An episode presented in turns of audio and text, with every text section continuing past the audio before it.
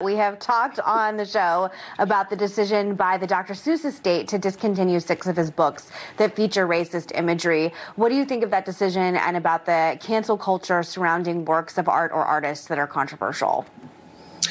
Um, you know, it's it's interesting because uh, I I just um, for the Seuss Foundation voiced did a voice uh, over for um, a video that they have put together to remind us that Dr. Seuss is more than simply a company that's decided to put a couple of books on the shelf to take them out of rotation. That that that that, that man Theodore Geisel is responsible for generations of wholesome healthy, wonderful, imaginative, creative content for children of all ages. And and and and so I, I think we need to put things in perspective. Um, in terms of cancel culture, I, I I I think it's misnamed. That's a misnomer. I think we have a consequence culture, um, and that consequences are finally encompassing everybody in the society, whereas um, they haven't been. Uh, ever in this country. So um, I, think I think that there there are good signs that are happening in the culture right now, and I think it has everything to do with a new awareness on people who were simply unaware of the real nature of life in this country for people who have been othered since this nation began.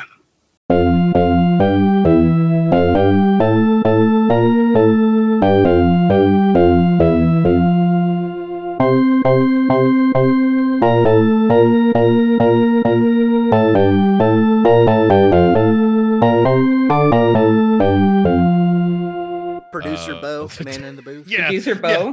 Just just for an episode, how about not doing both things all the time? Um, is kind of the idea. It's a novel so, concept, right? you know, like I, I, I, I swear to God, I should have taken up juggling instead. It would have been easier. Um, all right, so uh, if you guys are cool, away we go. Away we go. All right. Hey everybody, this is Bo. I will be the black uh glowing orb on your screen for a moment. Welcome to the Psychosemantic Podcast with your host, Daeron. Welcome. Thank you for dealing with all of this technical stuff. I just tend to hit things with rocks in my garage. So I managed to plug in my microphone over a hundred times but officially this is 100th episode of the Psychosemantic podcast. Welcome everybody. I'm going to introduce the hosts here in a second, but I had to say thank you Bo for doing this and you know, it really is reducing a lot of my stress leading up to this episode. And yeah, so did you need to say anything Bo before I continue to babble on as I do? No, man, I am uh I am ready to rock and or roll. I'm here to uh monitor chat and to provide any uh, additional support as needed by host and guests. I'm merely here in a, an observatory role, much like the United States in Vietnam. it was a tie. Okay, so I'm going to introduce the people that I'm going to have with me on the episode more regularly than our man in the booth, our glowing black orb, Bo Ransdell. But so I just wanted to say real quick Thank you, everybody, for being here for the first time. Thank you for being here for the hundredth time. We are going to do something that ha- was a request to talk about, actually, by one of my co chatters today. Uh, but it was something that the other one was with me way, way back on episode 25, keeping it uh, divisible. We're not that prime number yet and uh, it is it's it's been an evolving topic, but it's something that everybody talks about. I feel like even on the podcast that say they don't like to talk about it, they bring it up in their own ways. We are talking about consequence culture, cancel culture, art versus artist, and where everybody lands on it. I, I feel like everybody's got something to say about it anyway, so why don't we? And returning from back on episode 25. I cannot remember yet if, if she was my if I was her co-host on the VD Clinic podcast, but she was already definitely the host of the VD Clinic podcast. Vanessa McEnery. Hi, how are you? I'm doing okay. Are you awake? It's still kind of early. Um, yes, I am caffeinated. Thank you for checking. but actually, I was with you first on an earlier episode. Yes. Brooklyn bringing the police as usual. Um, As they chime in, in the And- background. yeah, always have to. But no, Central Park Five is the first time I appeared on here, but about this kind of subject might have been episode 25. Episode 25 was the Hollywood sex pests Me Too Okay. movement. Uh, Weinstein had just got started to go down conversation. That was you, me, I believe Doug Tilley, and Mhm. possibly Misty. And Misty. So that Yeah, was then, yes. yeah. The Central Park Five should have been episode five, but that was episode seven. Uh, you know, if I ever came up with a thought out theme or planned ahead that much, it should have been episode five. But so thank you for coming back. And thank you for live fact checking me or making sure that I at least elaborate and, and explain why I am accurate in what I'm saying somebody a voice you've heard before on the show, but she was not there at that time for either of those episodes. It was sort of in a conversation that you and I, Heather, from the Friday Nightmares podcast and the Slumber Party Massacres podcast and C- Cards Down, Controllers Up.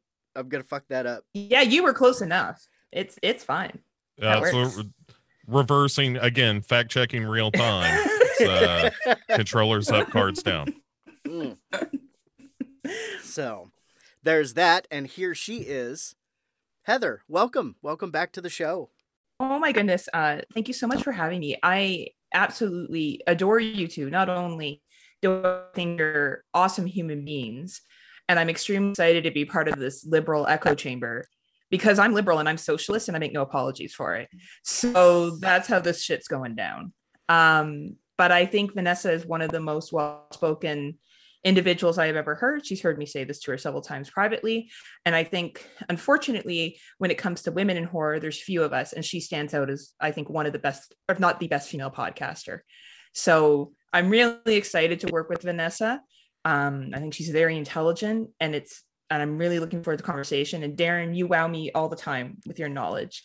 Um, you're probably the most informed human being that I've ever met. I don't even watch news anymore. I just talk to you because I need to know her.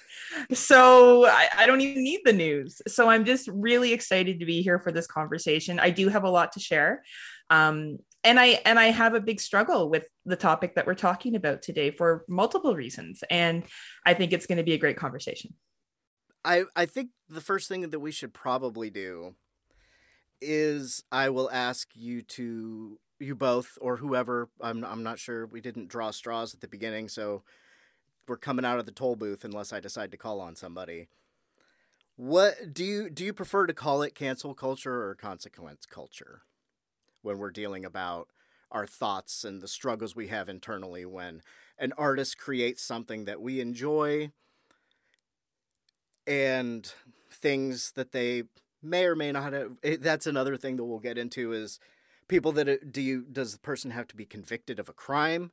Or you know everybody's got their own lines. So i call it consequence culture because a lot of people who have been canceled are still working are still walking around they're still doing shit and i think that even if they were to be canceled for doing something horrible the connotation in cancel culture lends itself to blaming the victims for speaking out. I think I don't know, but but uh, Heather, you you first. You I see you nodding. I think it's called consequence culture. And I think people don't like being held accountable for actions. I think cancel culture is used because we want to disassociate from things that we've done. I, so I talked about on Friday Nightmares Daeron, because I know you're an avid listener of that show.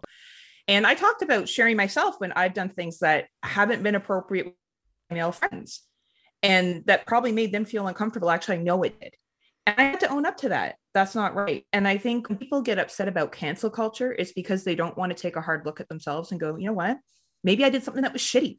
I need to be responsible for that because we all make mistakes and things that were appropriate 20 years ago are not appropriate now. Like all you have to do is watch American Pie from 1999 to be like, holy shit, the homophobic 2000s were alive and well along. Vanessa's already like, yeah. Like there's so many problems with that movie when you watch it with a 2021 lens. But back in 1999, I was like, haha, that's funny. Yeah, they're videotaping this chick live naked. Ha ha ha. So many problems with that film.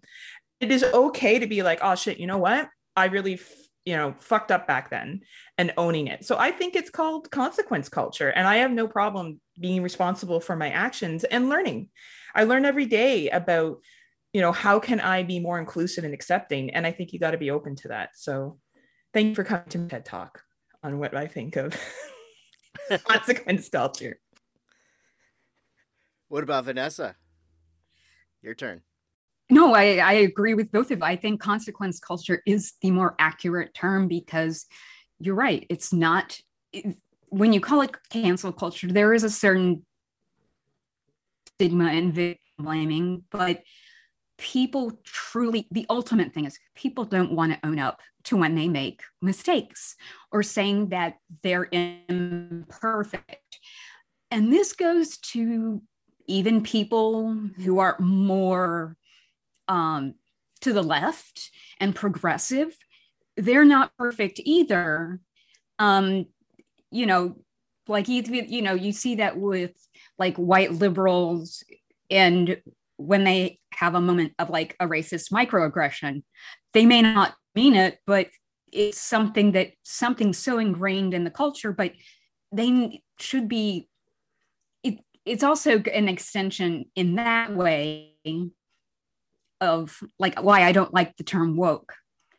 It should be I'm trying because everybody should be examining themselves and when they make mistakes and calling that out. And so when you have people who are making egregious you know violations of ethical codes of conduct, you know, like a, a Harvey Weinstein or, you know, Joss Whedon. Um, it's, you know, these people should come out and say, you know, and, and thing that's not necessarily, you know, that systematic. You know, even um, I know, like with what had happened with Zandari, for instance, you know, that's a smaller scale thing, but he didn't come out and really say it admit to anything or say maybe there was a you know maybe there was a misunderstanding or whatever. It was just that it was immediately this cancel cancel cancel. And that was partly i mean maybe PR machine at that time because we've even made some headway in the last couple years, you know, and, whatever since the Me Too movement kind of broke through the mainstream consciousness. I mean, it had been around longer than that, but, and I'm not just talking about the Me Too movement. This is, of course, you know, extends towards people in like racially and, you know, homophobic homophobic and transphobic, you know, comments and actions. You know, it's nothing new. Yeah. And just general abuse of people. Yeah, it's it's getting less acceptable and I appreciate that. I know we were talking before behind behind the scenes as, as we always say. We were talking about who we were going to bring up first. I know you brought up a couple people and I know everybody's got their. I, I think. I mean, my first real awareness of, oh, you know, a lot of people avoid that person's work because blank. People that come to mind, you know, Woody Allen, Roman Polanski, mm-hmm. uh, stuff like that. Uh, in the horror community, Victor Salva comes mm-hmm. up. You know, I and and for me that that is one of my lines it, it, depends on how close to the project how close the victims were to the project it just it, there's a lot of things you know i will watch i still watch rosemary's baby but jeepers creepers for me is a movie by a convicted pedophile about a monster that lusts after young young boys and the pieces of them they want and they want to destroy their family. That's a little too close. And I mm-hmm. I can't separate the art from the artist in that situation. And it's I haven't tried to watch Powder again because I didn't really give much of a fuck about that movie. But with Jeepers Creepers is usually the first thing I bring up in a conversation like this in how it's not, well, you know, that's totally different. Like, well, there's a lot of that monster on the screen. Uh, anybody want to? We none of us we haven't all talked about this before. Um, I want to add in because I got into a Facebook debate with another podcaster about this. Uh, someone had posted something in a different page um, about Jeep Creepers and how, you know, I guess there's another one coming out because we need another Jeepers Creepers. Um, but anyway, and uh, they were like, well, you know, I don't know if I'm going to watch it because of the history with it." And person was like, "Well, you know, you need to look past that." And I kind of chimed in and I said, "I respect people who can't look past it, and if you're able to." I'm not going to be one to turn to you and say you're a bad person. But this is an individual that was involved in child pornography, sex abuse. And that's pretty hard thing for most people to look past. You know, objectively, uh, we see children as their sacred, shouldn't be used as sexual means at all. And when that is violated, especially by someone in a position of power, which, you know, we come back to power and privilege and lots of other factors that tie into that, and I said, I do recognize that there's lots of people that worked on Jeepers Creepers that were not pedophilia, like weren't convicted of pedophilia. I understand that. There's actors, there's set designers and makeup artists. There's there's tons of people that were not involved in that. So of course I can understand that lots of people go into making a, a film, but you still struggle. And I struggle with this too because I love the first Jeepers Creepers. I thought it was a awesome concept when it came out, not knowing the history, not knowing anything about Victor Salva at the time, just thought wow, what a really cool story with Justin Long. And oh man, he gets his eyes bulged out. Wow, that sucks. Like it didn't it didn't go deeper than that, right? And now Scott and I on Friday Nightmares, we chose not to cover it. And we addressed why is that we weren't comfortable covering it because of that. And I'm sure some people rolled their eyes when they heard us say that. And that's fine. You don't have to agree with me. So, Daeron, I fall into a similar camp with you. As much as I love that movie, and I enjoyed the second one, and you know, the third one I did watch, and anyway, that was fine. Um, you know, the I, I do have a I do have a moral issue with with it, and it's a really tough thing for me to to struggle with. And I find people get very defensive if you do, because I think they feel bad that they don't, or they feel that you're attacking them if they don't. Well, and the I have heard the well, there were other people involved in the making of that. I would be extremely surprised if the key grip was making residual checks off of Jeepers Creepers.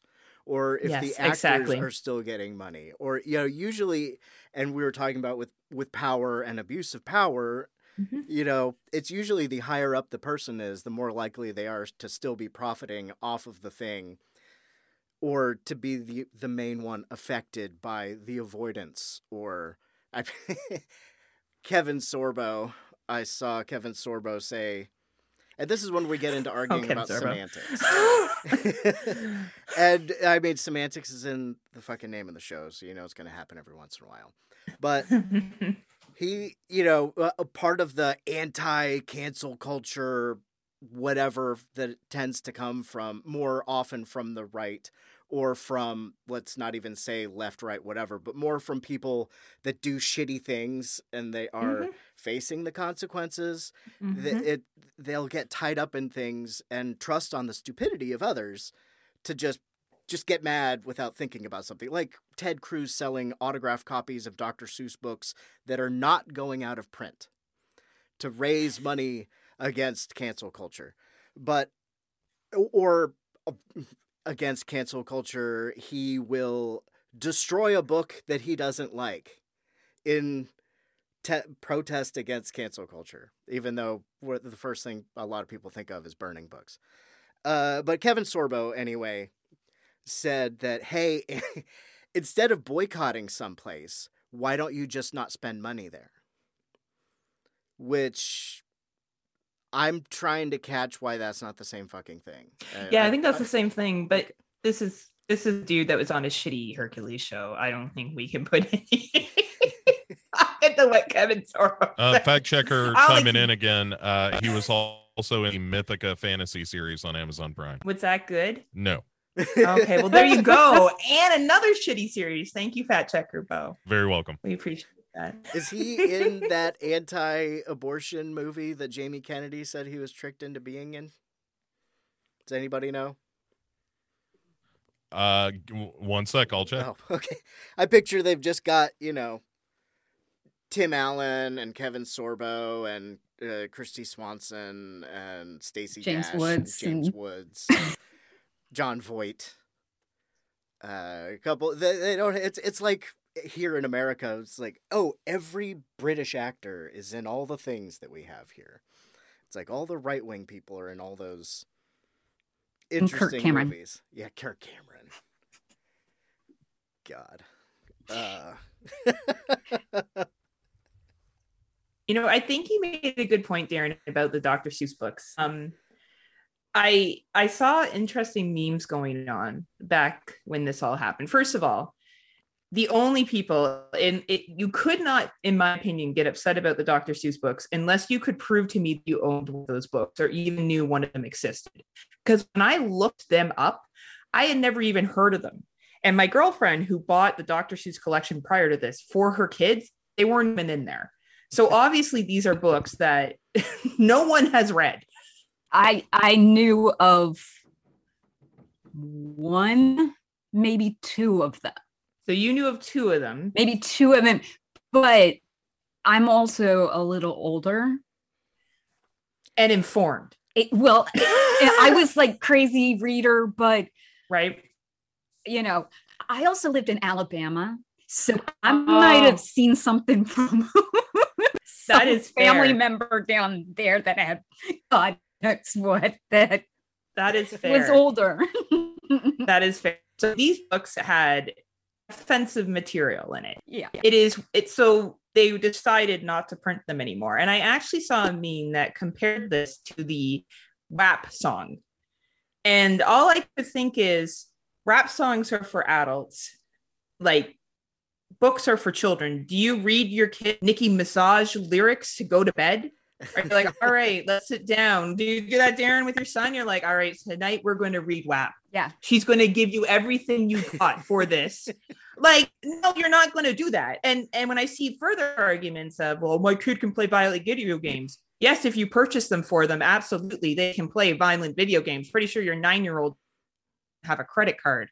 So there's a way that they're playing the video games. I feel like there's a lack of connection between things and people use that to justify me mad about something else when neither one of those things are related. As a parent, you are choosing to a certain extent, to a certain age. Yes, I'll go over to friend's house. Not right now because it's COVID 19. So probably you haven't gone to a lot of friends' houses. But still have to filter out what is appropriate and not. So your child should not, like at nine years old, which would be the same age or maybe younger for Dr. Seuss books, be listening to hardcore rap. Why would you even compare the two? And I find when people make ridiculous comparisons like that, they know they have invalid arguments and they're just grasping at straws, in my opinion. Well, even if they hear that, there's also a point of step in and fucking parent. Yes, absolutely. Like, and just say, okay, this exists. Mm-hmm. It's not appropriate for your age. It, you know, it's like if you hear if you're a little kid and you hear swear words, you just tell the kid don't use them. You know, mm-hmm. and, you know, you're not you're too young you don't use them in public, you know, whatever. They don't understand the context, right? And you got it. Right? You have to explain the context. Yeah. And most people are too fucking lazy to do that. that's like I'm sorry, but that's what it yeah, comes you're down right. to.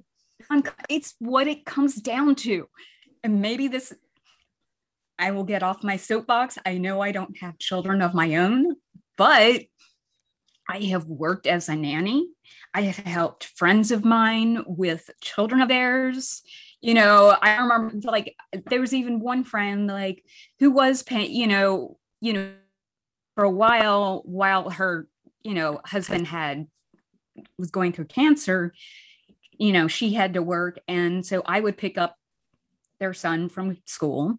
And, you know, and she paid me for the time, whatever, you know. And so here he is, whatever. And he learns like how to flip the bird. And so he he's like, hey, Vanessa. And he's like, flips me off. And like it's the big new thing, and like he's getting away with something. And I'm like, hey, you know what? And I flipped him off right back. And I said, but you know what? That's, you know, that's between us. But, and I totally put it in context. Mhm. End of story. Mhm. Because that's what my parents did to me. And I felt like, as I, you know, was interacting with public, you know, and growing as an adult, like I knew where to put things like, this is a social behavior. Yes. And that's like part of parenting is preparing your children for social context. Right? It's like just general manners. Absolutely. and understanding what's appropriate in different situations. And never is racism in a Dr. Seuss book appropriate in any situation. And if for some reason you are greatly upset that you can't read something that says Chinaman, I think you need to explore other issues to why that bothers you.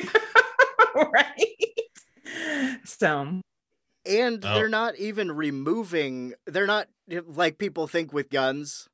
They're not going to go house to house and take your copy of If I Ran a Zoo or whatever. they they just said we're not Yeah. printing it anymore. Bo, I heard Yeah. you say uh, so I, I await your fact checkingness. Yeah, I I just wanted to follow up on the Roe v. Wade film that Jamie Kennedy was in. Um, it it turns out it doesn't look like anybody's arms were twisted to be in that thing. Uh, I don't think anybody was tricked. Everybody seemed to be pretty wide eyed. Uh, Kevin Sorbo and Jamie Kennedy uh, have both given interviews uh, since the film's release, uh, defending their their uh, participation in the film. All right. Thank you very much, man in the booth. Uh, so we, we went from Dr. Seuss to Well- oh no, I want to go back to before we got on the Dr. Seuss thing, what you brought up about artists and uh, you know their horrible act or whatever. Um, because since the discussion we had last time, I mean, you know, and I, I explained then, yeah, I share very much the same like what context, like how involved is the individual with the project? What is the context of the project and that kind of thing? And also, you know, if is this repeat behavior that you see, you know, throughout someone's life, that too, you know, is an influencer, you know, because I can be more forgiving of someone who, okay, I, you know, committed this bad act. Mhm. I apologized for it. I'm trying to move on and repair myself and, you know, be a better person. That's a different story for me. Mhm. Or, you know, even if it's just a one time thing that they get caught with. I mean, I know maybe that that's not necessarily great, but if you're talking about someone who's like a serial abuser, that's just so, and they're just so unapologetic. It- it's so much harder for me to forget that. And when they're so egregious with how they disregard, you know, like I'm not going to apologize for the abuse too. That I mean, that's another thing. Even if it is a one-time thing, just if they're just so egregious with, you know, had their I'm, behavior. I'm sorry they didn't like what I did. Right, like right. that. Yeah. right but um so woody allen i know i brought up woody, woody allen when we kind of had this topic before but i want to bring it up again because there was recently that allen versus farrow series on hbo max and i actually got into a discussion with a friend of mine um, about Woody Allen and that case. And so I was growing up and my parents like separated and divorced, my mom and I like our big thing was okay, Friday night, we're go to the video store, get pizza, and go home. And we would go through different directors or actors like filmography, you know, as much of like whatever was on the show. And one of those people was Woody Allen. So I saw a lot of Woody Allen movies when I was middle school age. And I like some of those movies. Uh, you know, one movie that I didn't see and that was brought up with in the Allen versus Farrow series. And I, you know, I didn't realize the plot. And you know, and, and sure I was aware of some of the like age dynamics of like kind of an a little older man, an older man than a, a younger woman in cast in a lot of his films, but that's such sadly such a Hollywood. This is all the film industry across the world, where you have an older actor and his female, you know, lead is at least 10 years younger.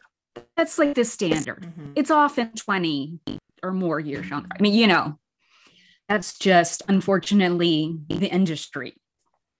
And so I was already aware, but then what I've learned about this one film, and if I had seen it at that age, I would have been already appalled by Woody Allen and just like I'm turning my back on him even before the whole thing. Because when the whole Soon-Yi affair broke in the early 90s. I do remember it. I was in college and um you know, I at that time I was like it just didn't sit right with me.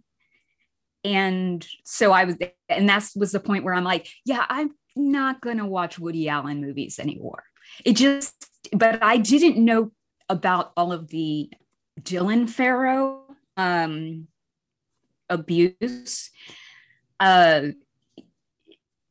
I know technically we have to say allegation because we're not proven in court, but I believe it is a very strong case. And what you see doc- this docu series, which I highly recommend, is um, and it was also it was done by uh, same filmmakers who've done some like The Invisible War and some I think they did this film is not rated too. Oh, also. Oh, really? Yeah, yeah. Um, but they've done some really other good documentaries, including ones though, but The Invisible Wars, one about um, exposing sexual assault in the military. So they've done a few of like th- other things to this kind of similar subject.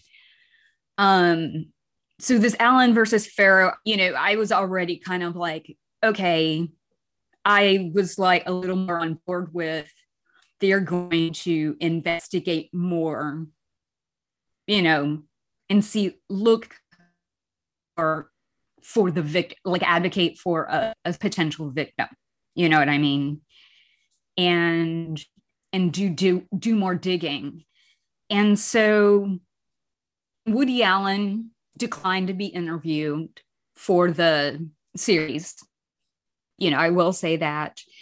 But they did have excerpts from his audiobook that recently came out, you know, where he's still like denying all, all the allegations. But one thing that it really showed is that he was is such a man with such a in such a position of power and he he was manipulating so much of the press conversation about this whole thing.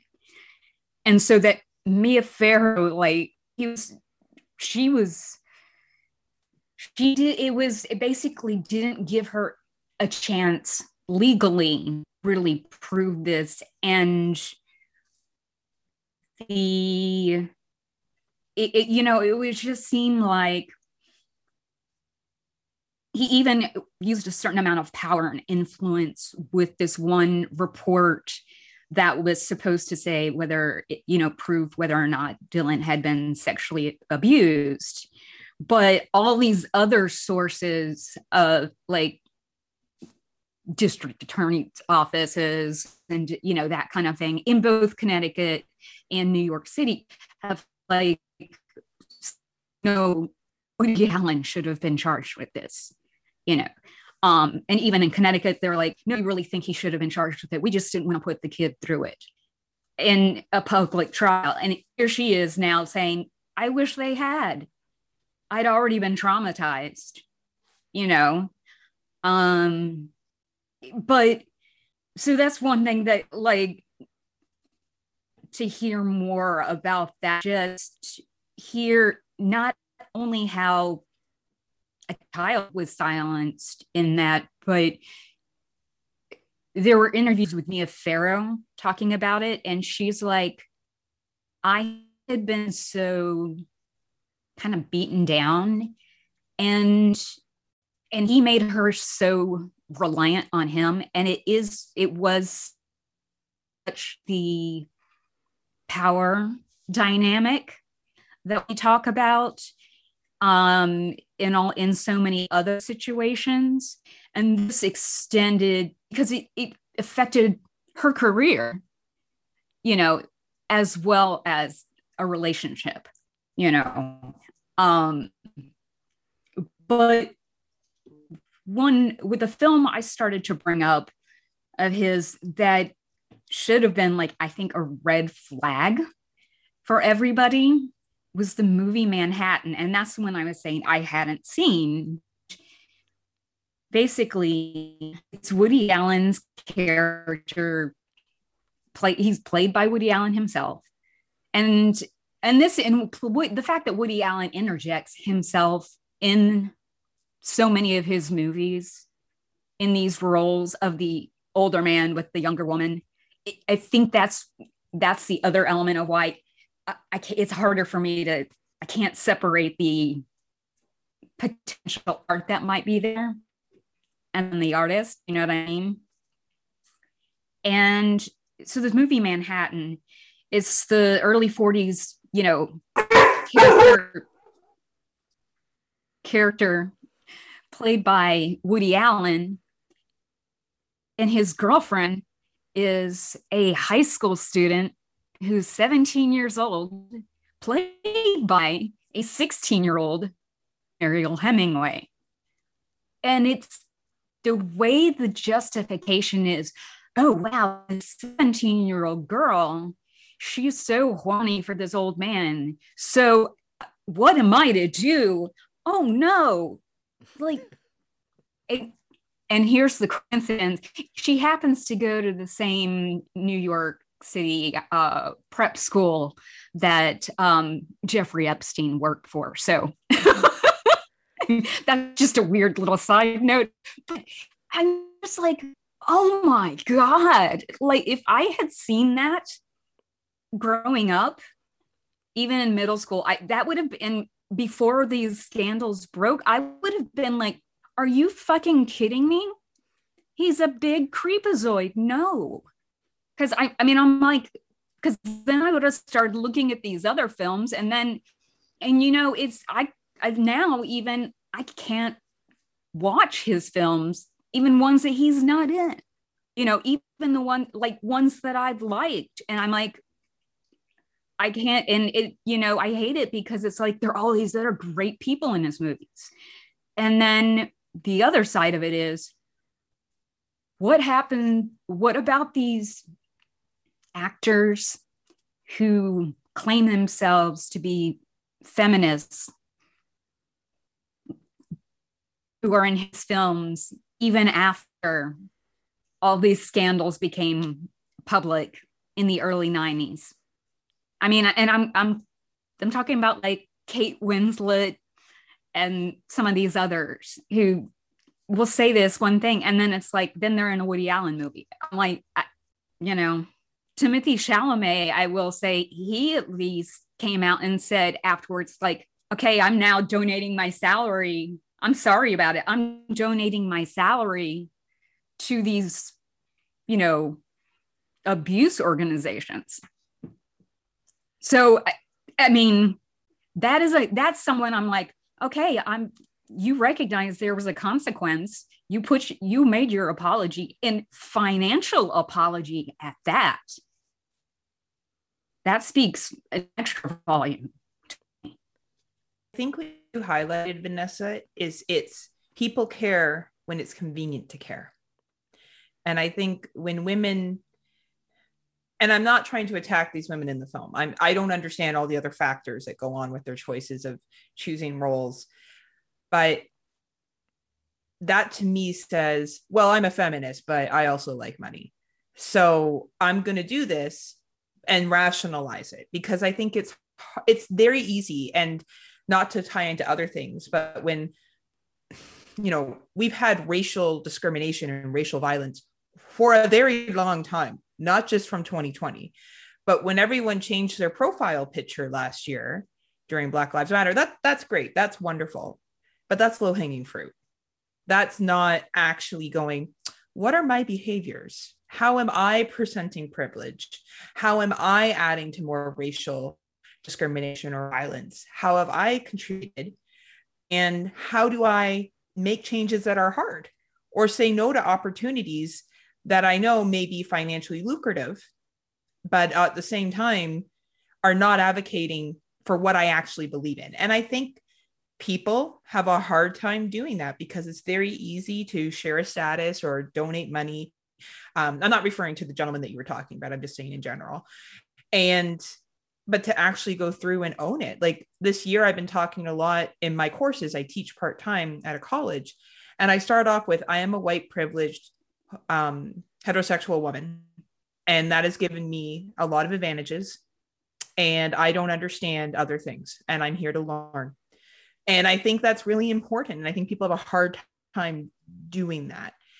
Um, and I think the other point you made about the child um, and the trial not happening is another example of making assumptions that will further victimize this person and actually you victimize them more by not sending them to trial and having the guts to talk about violence against children in a public forum because it makes everyone uncomfortable and no one wants to think about this guy doing it. That's really to me what that was about. Well um, but it, i right. it happens to adult women yeah as well. I mean truthfully you know because they become it's so much of this is dismissed. Mm-hmm. We don't want to talk about behavior. You know, whether it's like, I mean, rude, and I'm not just talking about sexual abuse. Mm-hmm. This can be physical abuse. This can be verbal and mental abuse. Like, you know, we where what are these rooting from? Because of what we heard with like Joss Whedon was so much like like verbal abuse that it's you know you're right. People want to look at it when it's convenient and money definitely i know can be a factor for some people. And um i don't know with that the the allen and farrow case like what i wanted to mention with a friend of mine who he's, you know, he considers himself, you know, liberal, but he's not that far. He, he's not that far to the left. And, he, you know, he's definitely more to much more to the center, in my opinion. But he was, he was like, still kind of like, no, I don't think that the Dylan Farrow abuse took place. I think she was coached and all of this. And I'm like, and he's like, all of this stuff kept repeating. He's like, well, you didn't live in New York when it was happening. I'm like, whoa, whoa, whoa, whoa, whoa. Don't you realize that Woody Allen, the clout, and you know Woody Allen had, and how he manipulated part of the press. I lived across the country and I saw that. I mean, you know, and and I said, also, culture tends to believe the man over the woman so much of the time. They don't even want to. Yes, Vanessa, a little letter for the people in the back. And that's no offense to the white males that are on this podcast with us or any man listening. Yeah. At all. Yeah, I, I, know. don't mean that as disrespect, but it, it is true. And you are stating the truth. I just wanted to add that in there. Well, and then, you know, and what pissed me off even more, and this is a friend of mine too, who also has worked in Hollywood, in the film industry, in both actually, yeah, out in LA and in New York. So, so it just, but I was just kind of like, no, you're you're under the spell too, and I've trying to explain that, and he actually did work at Miramax, you know, years ago, you know, very early in his career in the 90s, you know, and when that Harvey Weinstein thing broke, you know, we discussed whatever. And he's like, there were grumblings, and he's like, I never felt, he's like, it just never felt right around, you know, and he's like, I was so, he's like, I was so level hanging working when I worked at that company and I worked there for such a short time. He's like, I didn't witness things, but there were grumblings, you know, even, you know, the 90s. So, but another thing that has broken a Predator, a story that has broken since this topic last came up, and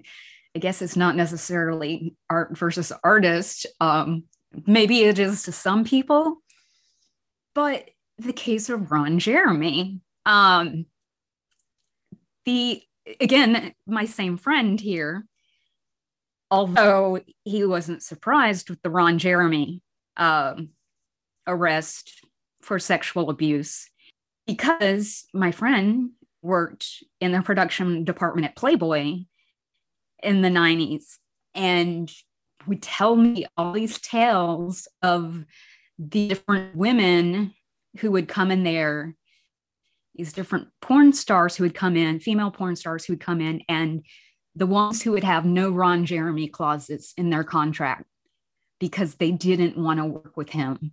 He already he, so he had a reputation of just you know there were varying you know they didn't just like they didn't like his work ethics you know mainly. And so and now we see and i'm sorry but you know i'm very pro porn it can be a great thing but if when it's consensual you know and i don't like using the word the words child pornography. I think that insinuates consent. Um children are can't give consent and it should be called child sex abuse imagery Like I mean, the UK has already that and that's one thing that was really bothering me with the Jeffrey Epstein case. And at least there started to be a shift towards saying underage girls. You did start seeing that shift, but some mainstream media was still saying underage women. And I'm like, oh, no, it doesn't, that, no. And at least now the everything with the Peter Peter Nygard case has broken to bring in a Canadian sexual predator um, and a just abusive person in general. Um, you know, at least with his underage victims, they seem to be referred to as underage girls. But like I was It- saying about Ron Jeremy, it's even if you work in porn, it's consent, consent, people. consent between adults. Absolutely. And i agree with you. I think the porn industry i think sex work depending on the sex work as long as everyone is consenting to what is happening and of able mind to consent as well right? And there's not a power struggle in consent. Scott and i talked about this on a podcast where um, there was the situation with marilyn manson and, and people were saying well you know they knew what he was all about. Okay, I'm a I'm Rachel, it's Rachel Woods, I believe, was his ex right? Evan it Rachel, Woods. Okay. And I'm her, I'm here, Marilyn Manson's here. He tells me to do something. I'm probably going to do it out of fear. So I may be consenting, but am I truly consenting? And I think that's what people miss is that what we're also talking about here is when people empower the artist, take advantage of people that are below them. It's no different than you're at, work and your boss starts sexually harassing male, female, whoever your boss, male, female, whoever, because it's not okay for men or women to do it. Someone that's underage or anyone in general, but someone that's underage. Like there's no difference. But somehow when someone gets elevated to the media light, we want to downplay it. We want it to not seem as bad as it actually is because it's a hard pill to swallow. And I think you really illustrated that, Vanessa, with the examples that you've given. Well, and then bringing up the Marilyn Manson thing, maybe there is a certain amount of consent certain aspects of BDSM. Mhm.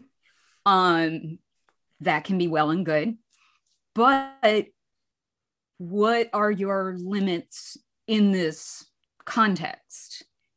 Um, because that can be healthy. And can you give limits in that situation when you're dealing with someone who's a mega superstar and you're average, and you know this person could make or break your career, right? Right and well and then that also well then another one is Armie Hammer. You know with all of that what do i mean what is he telling these these models that he's you know is he making promises to them like oh i'll hook you up with the right people so that you know whatever and then he puts and he's like oh we'll start this situ you know and then he brings them into abusive relationships um that are you know end up not being just physically abusive but seem to be emotionally abusive as well which is what marilyn manson has done. Um so it it's just like it, yeah it's some of it I agree can seem murky, can seem murky, but what power dynamic are you talking about in the relationship as a whole? And that again goes back to the Woody Allen and Mia Farrow relationship. Sure, she was an established re- actress, but Woody Allen was a more established man with more power you know you know what just when woody allen i mean just when mia farrow was on the set of rosemary's baby and frank sinatra and this was earlier in her career Fr- frank sinatra serves her divorce papers on the fucking set without warning um she didn't like go back and retaliate in some weird way like Mhm. People saying she did with Woody Allen and the Dylan Farrow abuse thing, like saying, oh, she made it up as a she's a woman scorned.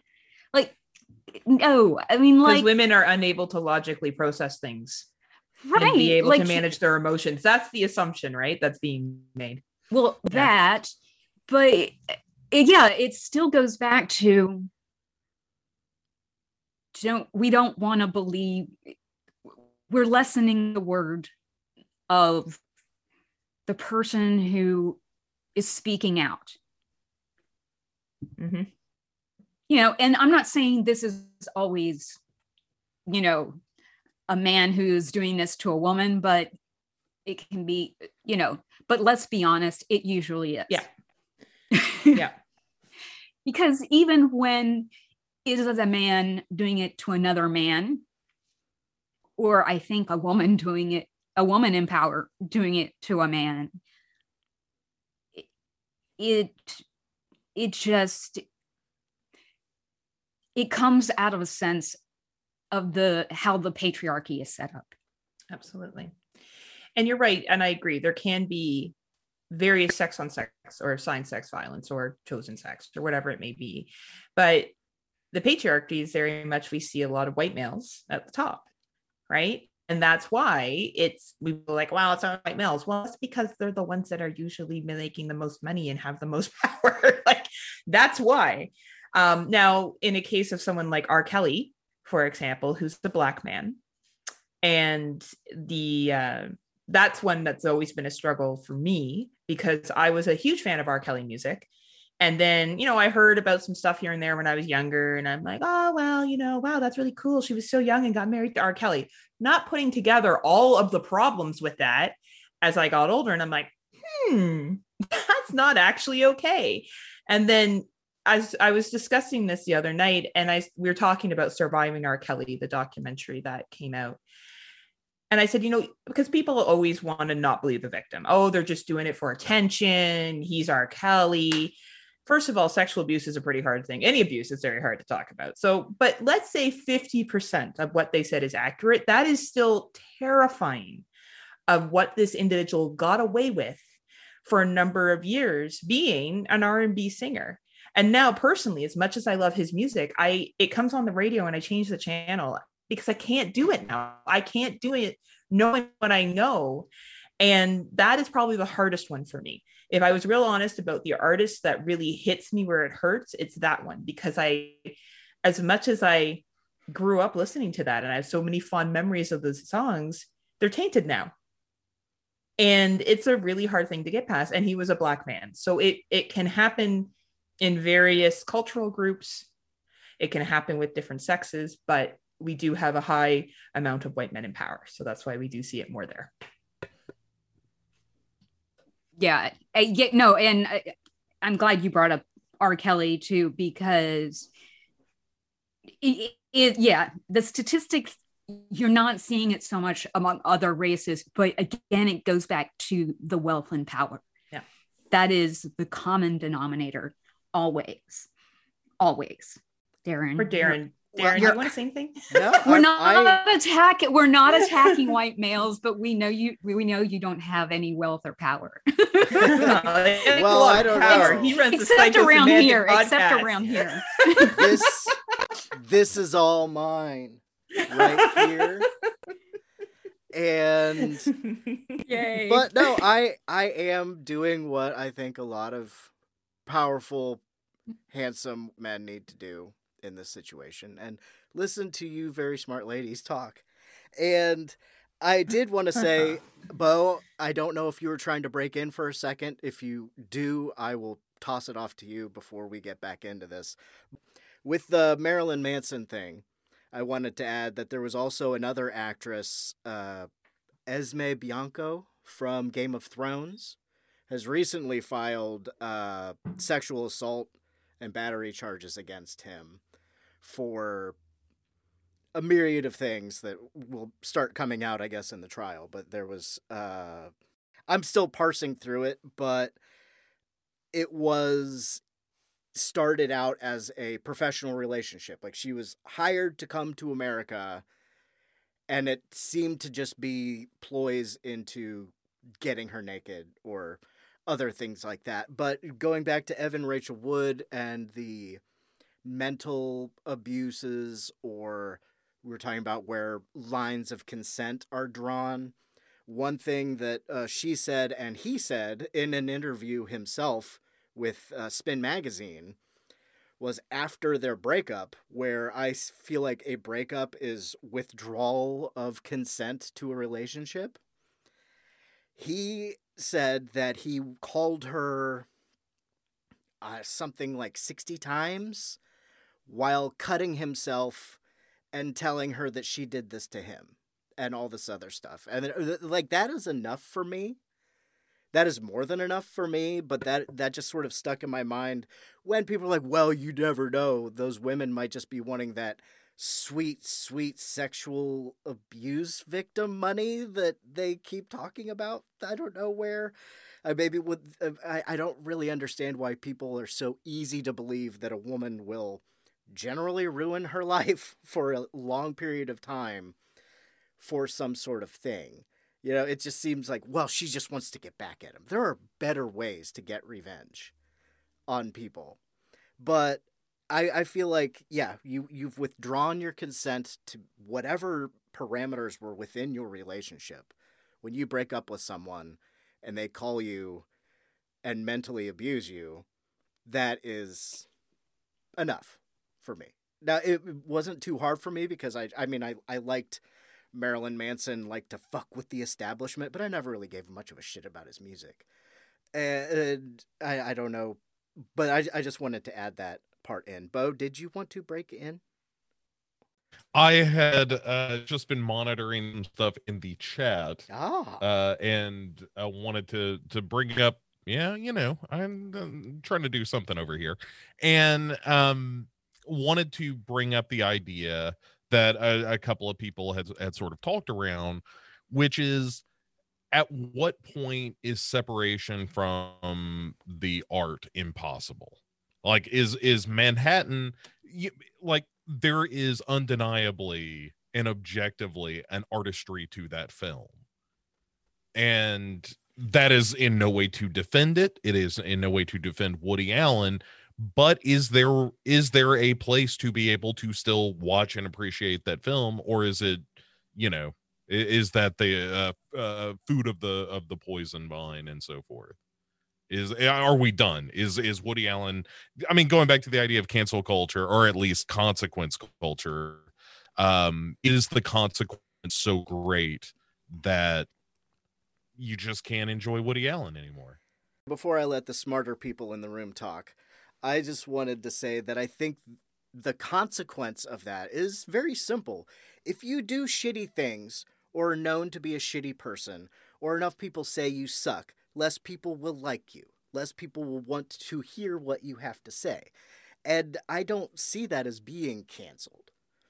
I see, yeah, and, everybody's got their own line, just like people do with things. Like, I, there, it's, it's not a cut and dry for most people. I, I, well, I'd say probably for everybody. Everybody's got something that someone else would be like, oh, you, you really, you you still like that, huh?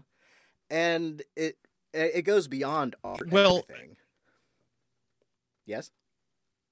Yeah, and and the Joss Whedon example too. And like aside from the misogyny in a lot of the Joss Whedon reporting, and I don't mean to brush the misogyny under the rug or right, anything. Right. Uh, the the idea I'm getting at is there room for just an asshole director not like the Sam Peckinpah, I'm gonna punch the actress in the face, but of just being a dick on the set, of being, you know, Christian Bale, you know, oh, good for you. like that kind of thing, is that still okay just to be an artistic jerk? Because I don't think you can necessarily separate those two things. You know, is the line the misogyny? Like you can be mean to everybody, but if you're just mean to women, then it's a problem. I That's a really good question, Bo. He's still yeah. working, so yeah. there's he does not seem to have crossed the social line. I, but but Woody Allen can't get movies made in uh, the U.S. anymore. You know, like Woody Allen has to go overseas for all his money uh, because he is, you know, uh, he is kind of poison to the industry. But you know, just a good old fashioned. Amazon asshole. loves him. No, that's yeah, that's true. Yeah, you're right. I think there's a difference between being quote unquote mean and expecting more. So, for example, um, Shelley Long's experience in The Shining and what she's Shelley recounted. Duvall? Sorry, Duvall. Sorry. sorry. Um, oh, I wish Shelley Long had been in The Shining. Now that you say that, um, like that to me is abusive to a point, obviously. But I think there's a difference between that and what we see Victor Salva guilty of.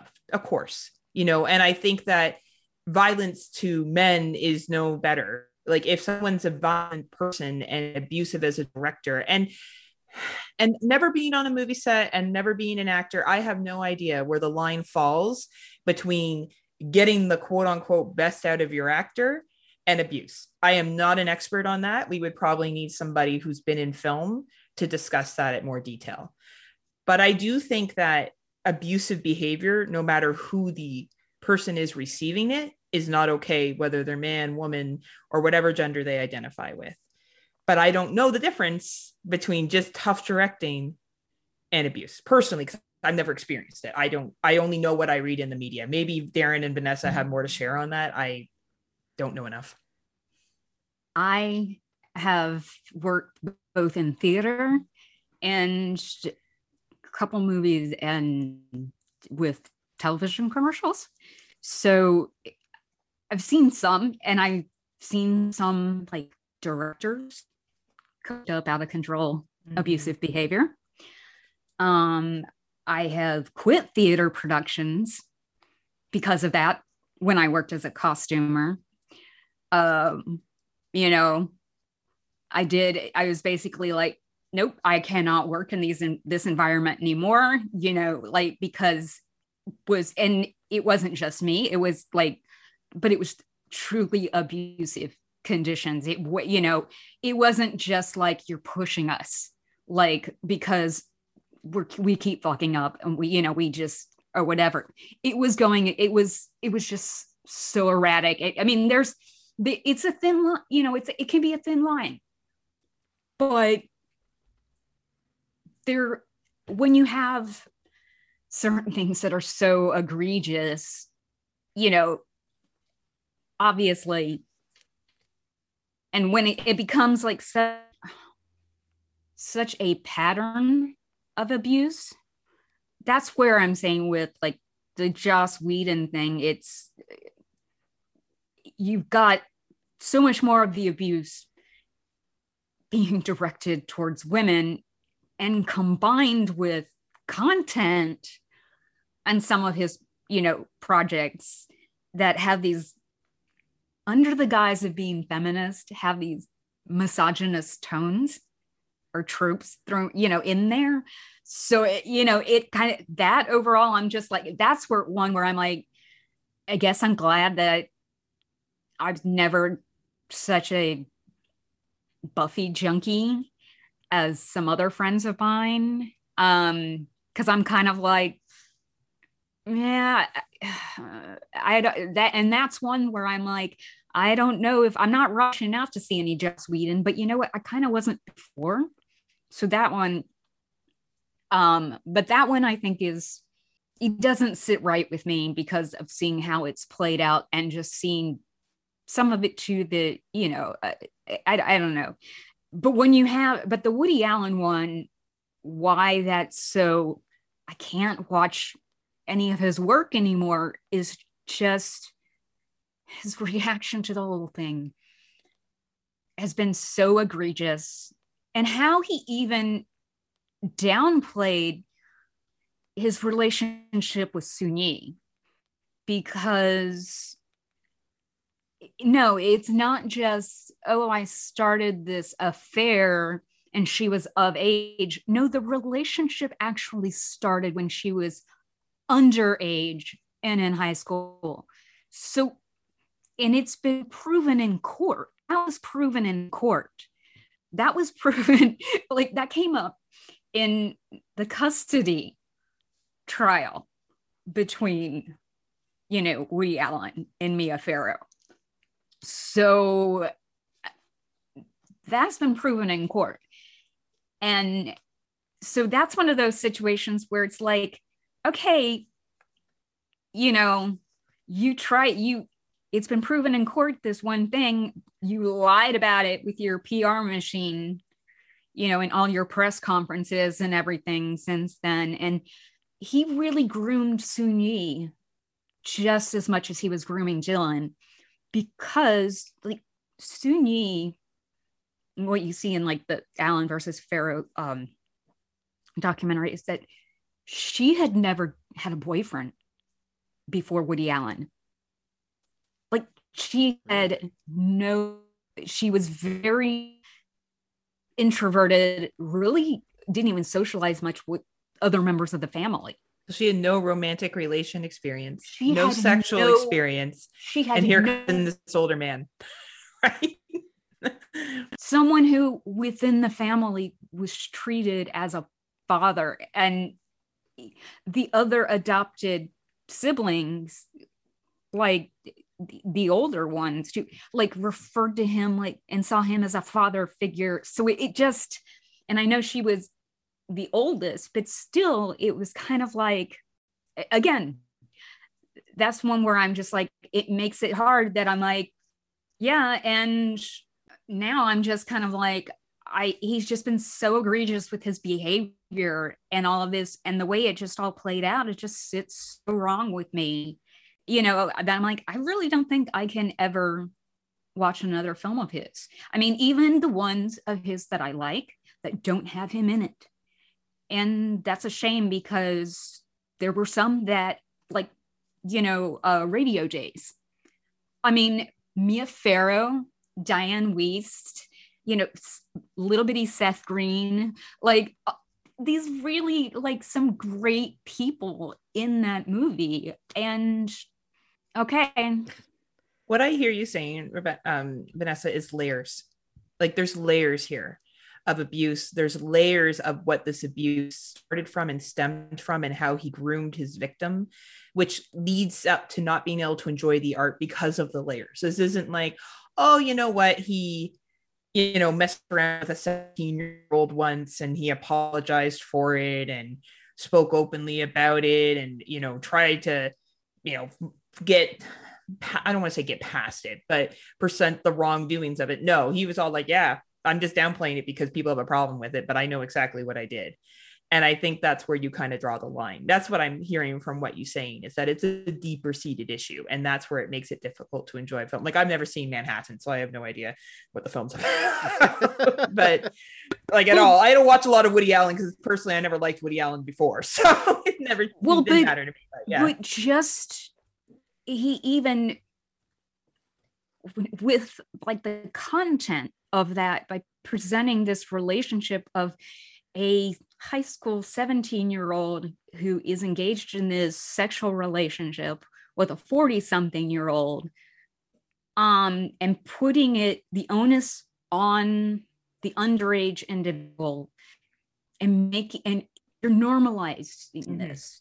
You're you're grooming the audience. Yes and combine that with all these other films of his where these relationships where there is this dynamic of the older man and younger woman even if those other ones are of age it's still you know at some point it's, it's a, a very you know sizable gap or whatever. And i'm not saying that you can't have those kind of relationships in life. Once you're uh, of age but there's still something to be say about power though. There's 17 to 18 there's a power right? dynamic that yeah. Right? That and is, i think is questionable. um and with- that goes back to the marilyn manson evan rachel wood thing because yes she had started acting when she was i know early teens at least i mean maybe even younger but so she had been in the industry, but she was still, I don't think even 21 or, or 20 when she met Marilyn Manson and they started their relationship. And he was what in his 30s already. And a superstar. And already a superstar. a superstar. Yeah. So aside from the fame, and yeah, she had a certain amount, you know, of autonomy financially and some career, but she still didn't have as much of a career as she does now. She doesn't, you know, have the age to. Mm-hmm. So, you know, the age dynamic definitely makes a difference. And I think sometimes we get caught up, and I say this for myself too, because you're always trying to walk this line you know at the same i don't want to be judgmental of someone's age gap. I want to be respectful of two consenting adults of various ages that get together. But do i think there's a huge maturity jump from 17 to 18 absolutely not. I think when turns 18 he goes oh shit man i get it. I totally can balance this relationship of power and privilege. It's all good. That's what i got for my 18th birthday. No, I don't think that's a thing. So I think that it's really important when we look at relationships in general, power and privilege plays into that. And whether they're the same age 20 years apart, it doesn't matter. If someone is in a position of way more power than you, there can be a situation of control, male or female. Now it's typically men just because they tend to move up in the hierarchy more. But unless you work in certain institutions, at my institution, it's women, it's all women at the top. So that doesn't mean that they couldn't use their power and prestige to their advantage too, right? So I think it's it's really valid layers that you talked about there that is key in understanding your um you know dis you're not wanting to engage with Woody Allen's art. It's pretty justified when you look at the reasoning why. And just to throw in uh, a little bit of fact checking, um, Evan Rachel Wood was 18 when she first met Marilyn Manson. He was 36. Oh, he she was So fine then. She had it all together. She was 18. Yeah, literally twice his age. Yeah, Yes. yeah, exactly. Well, she made that 18th birthday, so that's fine. Everything happens on your 18th birthday. So many votes. That's right. That's all you need. It's like, you know, separate argument here, but it's like the drinking age in both of our countries, respectively, 21 and 19. And like something changes on your 19th and 21st birthday. We're like, oh shit, I can manage alcohol now. No problem. And you go out and you get absolutely intoxicated. We get so caught up on age of consent as well, it's fine. It's age of consent. You can get absolutely drunk and, you know, vomit and have to end up in the hospital because it's your 19th birthday. Why wouldn't you in on the province of Ontario? And I think that sometimes we get too caught up on that stuff to really look at the bigger picture of how we treat alcohol, how we treat other addictive substances, and it results right back to relationships and consent and and sexualization and age as well. No, I no true eh, because it isn't just an age of consent issue in my in my opinion because the power dynamic is so so much more the issue because that go, that goes to so many of these you know other cases that we've seen um you know that with Harvey Weinstein you know Mm. we I, I mean i don't know of any underage girls he was going after i haven't heard of any but i've heard that they all seem to be of age but they he's still all going after actors that you know he's in this position of power Mhm. and they're not and not all of them are as young as i mean you know sure most of them are starting their careers but there are others who are ol- you know who are older and that you know had been in a few you know more things but he still had the position of power to make their careers stall you know look what he did to rosanna arquette Yeah. Mira Sorvino You know- too, I think. right Yeah. Well, Mira Sorvino was a little bit younger, but Mira Sorvino, I mean, also she had, I mean, she had connections in the industry because of her father. Who I so, and, yeah. and Gwyneth Paltrow, he even went after her. I mean, well, still Rosanna Arquette because of her family. Her father was already in the industry. It was just like, so he wasn't just going after, you know, women who just starting out, who basically knew nothing. He he did. I mean, he just didn't care, you know. well, and if did ev- did everybody do the reading? Did uh anybody else read? No, Professor Daeron. Uh, speaking of Probably. speaking of the Farrows, Ronan Farrow's book Catch and Kill about how Weinstein was insulated and protected with his friends at NBC and all these other layers of protection for odious people. Well, that's actually something I wanted to bring up. Um, is the how Weinstein was protected, and it's the same way we saw Epstein protected and Peter Nygard protected, and there were these other people that were helping.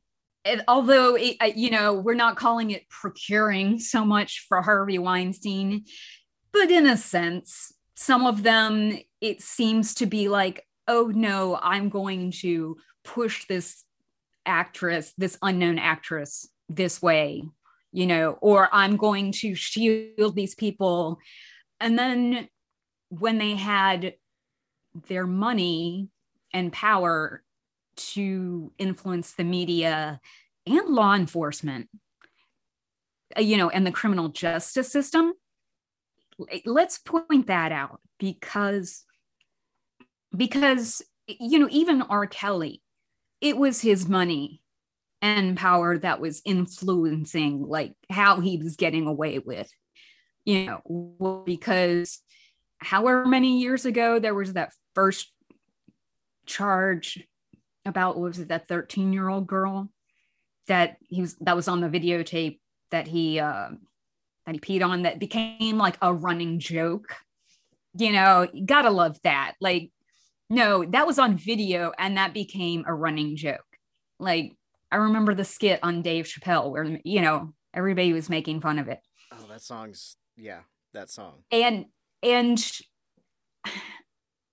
he somehow got out of that case. Like you know but it's and with harvey weinstein yeah he was connected with like black ops type you know israeli you know ex-mossad people. Mercenaries and, spies and yeah. and well and that's what it looks like you know epstein was too potentially. Although you know those layers still coming out but you know and and you had a player there like a Ghislaine Maxwell you know orchestrating all this different stuff um just i'm like i'm I, every day i see a, a a brooklyn headline like news headline and she's complaining about her conditions in the jail here I heard the lights in your jail give people black eyes. I love it. I love it. I'm sorry, but it just kind of like gives me joy that I'm like, honey, you're not special.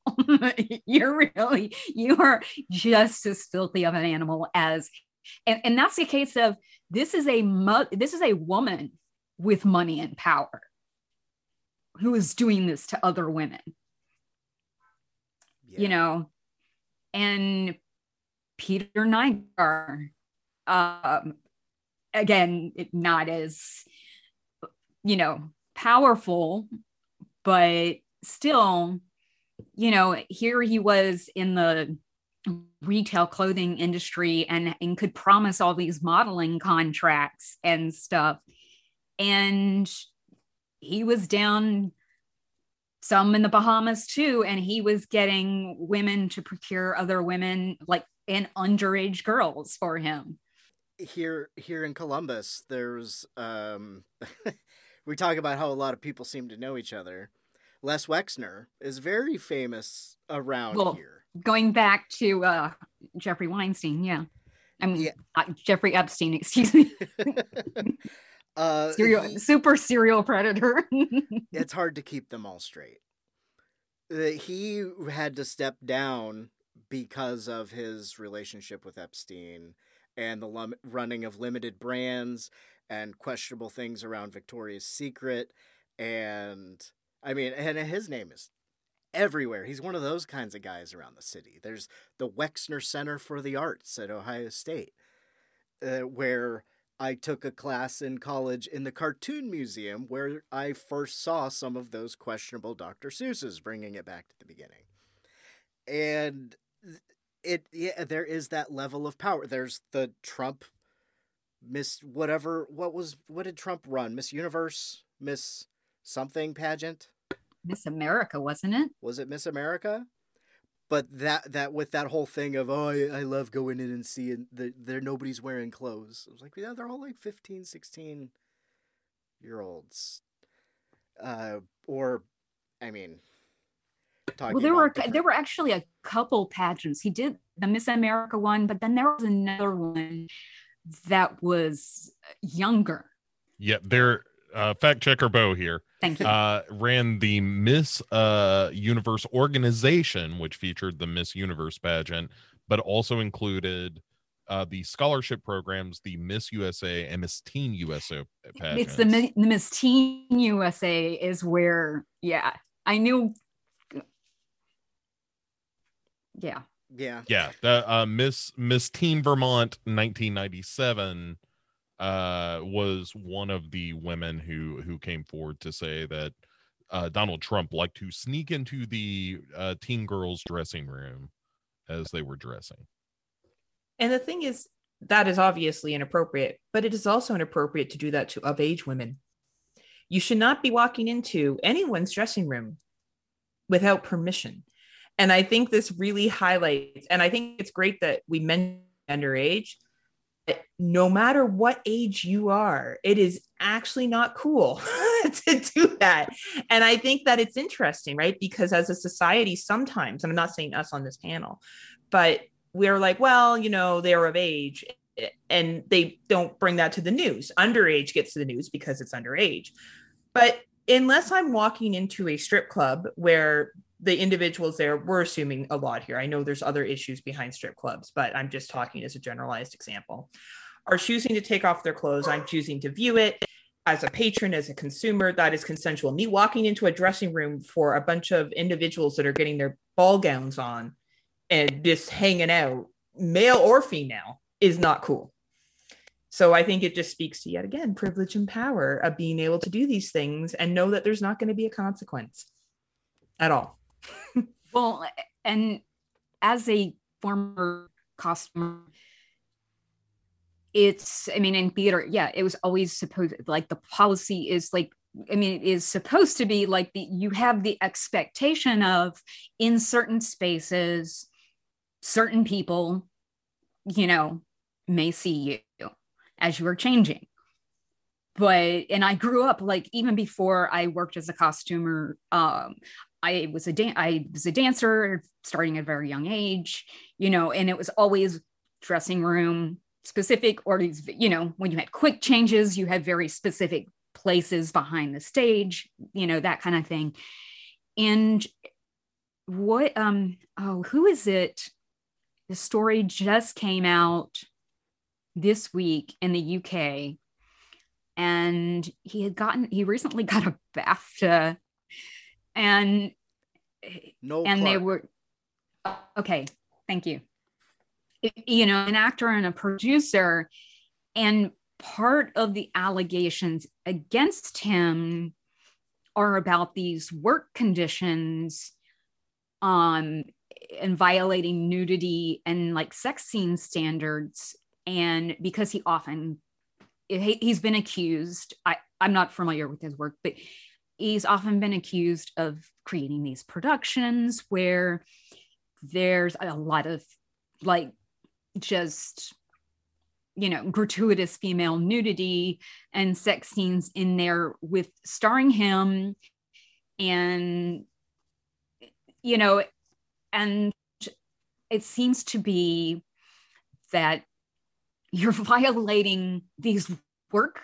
conditions you know it, not just okay these abuse allegations on a personal level with the um with the the talent you know also the crew is also complaining making complaints too because this is you know this is not an appropriate work condition for us either saying no it how it, this set should be restricted only x y and z and it, was opened up to all the you know all these different people in it you know and for these sex scenes like these you know actors were ended up talking being talked into more nudity than they had agreed with um just because he kept pushing and pushing and and things like that. So you know and you know and i'm kind of like waiting to see how that one plays out but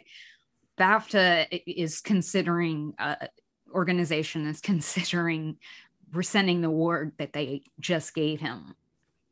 So I thought like, I had seen that they had. I think that's interesting. Sus- suspended it or something, but yeah, that that was another thing where we were Yeah, I talking about think what are we going to talk about today. It's like, well, wait until the day because something something's probably going to happen between now and then. Yeah. And yeah, but that was they picked up on my wires, as you said. Still haven't heard any helicopters above head, but all in due time. I know uh, Noel Clarke from Doctor Who. I think that's the only thing I know him from. He was I can't rem- can't even remember the character's name, but if I'm remembering him correctly, he was the boyfriend of one of the doctor's companions. So he'd randomly be in the show. Uh, occasionally cast into peril or whatever. But I I, I yeah, I've heard that he's well known aside from that. I don't know. But yeah, that that's one that I'm definitely catching Well, on. And in the article that was posted on what was it, the Psychosemantic or the VD Clinic pa- Facebook page? I don't remember which. It might have been on the Initially, it was VD. VD Clinic. I think it was on the VD Clinic one. Um, I think Robert Ward posted it, and um, or did you post it? I did not post it. I was I think Robert did. Yeah. I think Robert did. No, I tagged you.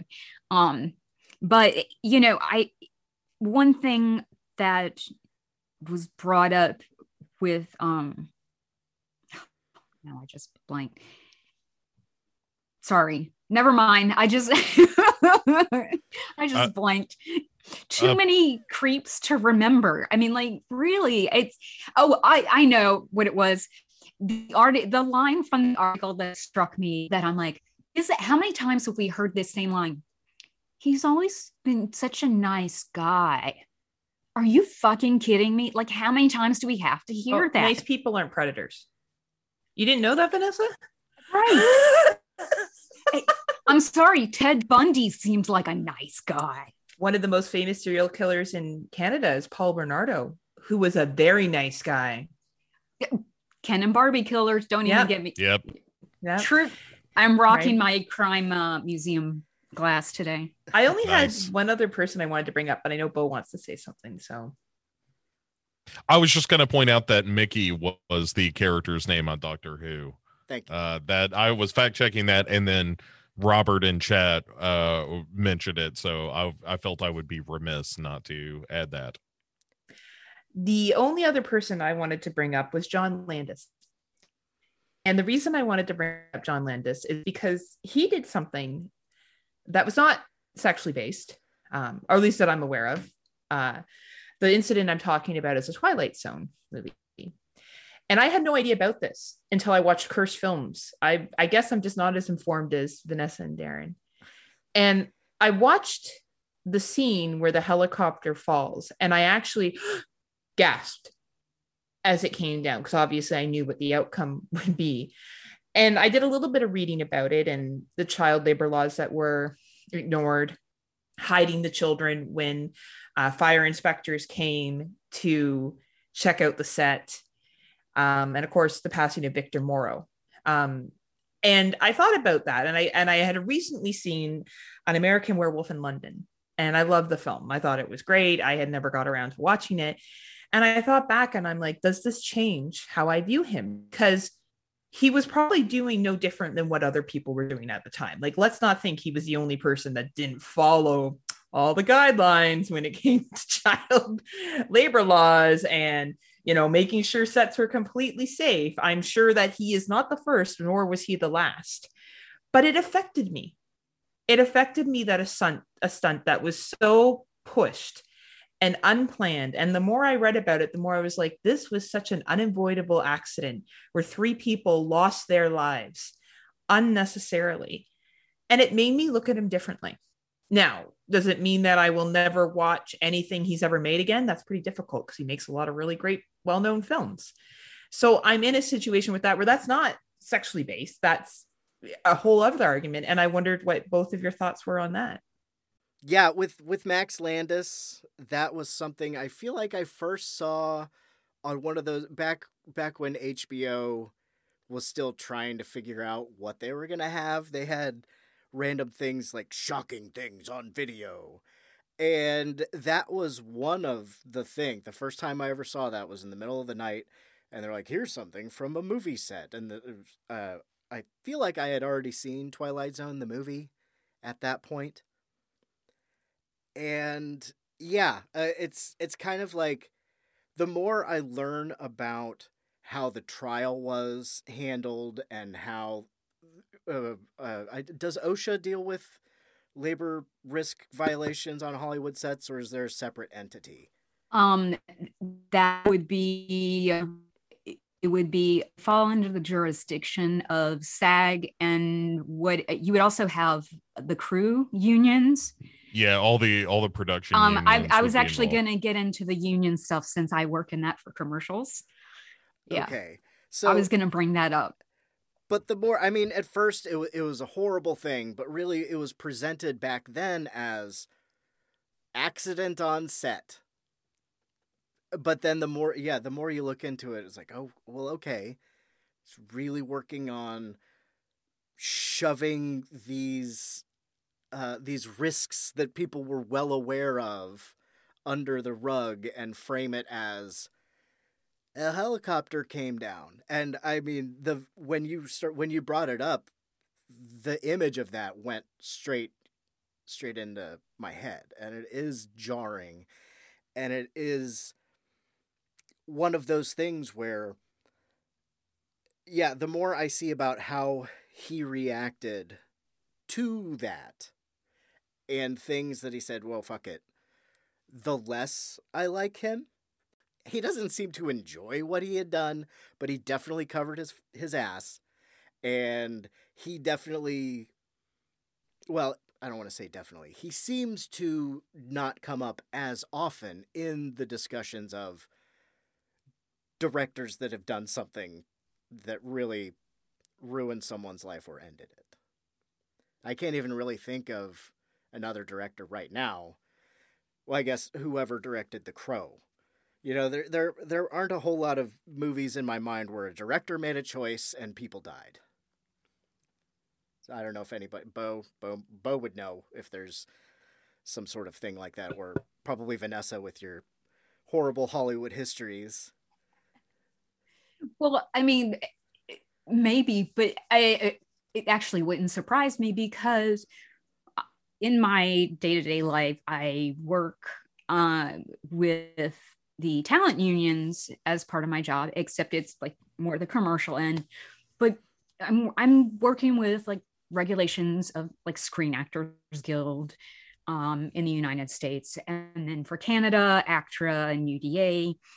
Um, and in those, I just know, and I know even in the 18 years since I've been working in that industry, I mean, the contracts get kind of renewed like every three years and you know updated with different things. Like this last sag contract their definitions of like restrictions on auditions and um, nudity and sexual harassment they already had things in there before but they become since it was their first revision since the Me Too kind of explosion. So those things were much more clearly defined as restrictions where you're less likely to have that situation. Or if something does happen, there's greater recourse for someone who is in the position of a victim, um, as far as the union is concerned. And this also extends to conditions. But I also know, and I have had jobs dealing with OSHA, and I know even where they were in the early 80s, whatever, when, um, and that's even just separate than a regular labor, you know, just regular labor laws of a particular state that you might be filming in. Um, you know, it was much more common for directors and producers to look the other way. And these regula there's so many regulations weren't quite in place yet. And i know that there were some things that changed after that incident on the twilight zone set. Now that said john landis i yeah that's this is one too where i'm kind of like i knew at the time what happened i didn't realize quite the extent of how so much was ignored.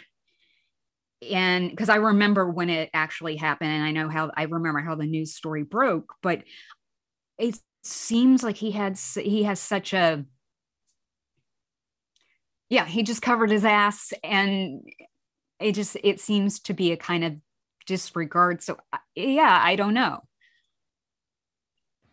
I might also argue that was kind of an inflection point, and so he gets a little bit of a pass because everything kind of did change after. Right. That and that's where I kind of am, where I'm like, I can see that side because things did change, and as far as I know, he seems to have changed. How you deal with the repercussions of the thing you've done, sort of back to the whole center one of the centers of this conversation. Well, I guess there can't be more than one center. Well, there can be and, in podcast land. But yes, sorry. No, eh, but they just goes back to what I was saying earlier. It's that how do you deal if you make a mistake, how do you deal with it? You know. Yeah. How I'd... sincere is your apology or what action do you make afterwards to make it better? Change and not pre- and to prevent it from happening again. Like or what did you or did you do something that was so egregious that it's just like i can't look past it.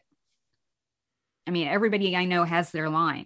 I mean let's let's say here's one that people just kind of nobody talks about. Matthew broderick killed someone oh right. in a car in accident. Ireland, right?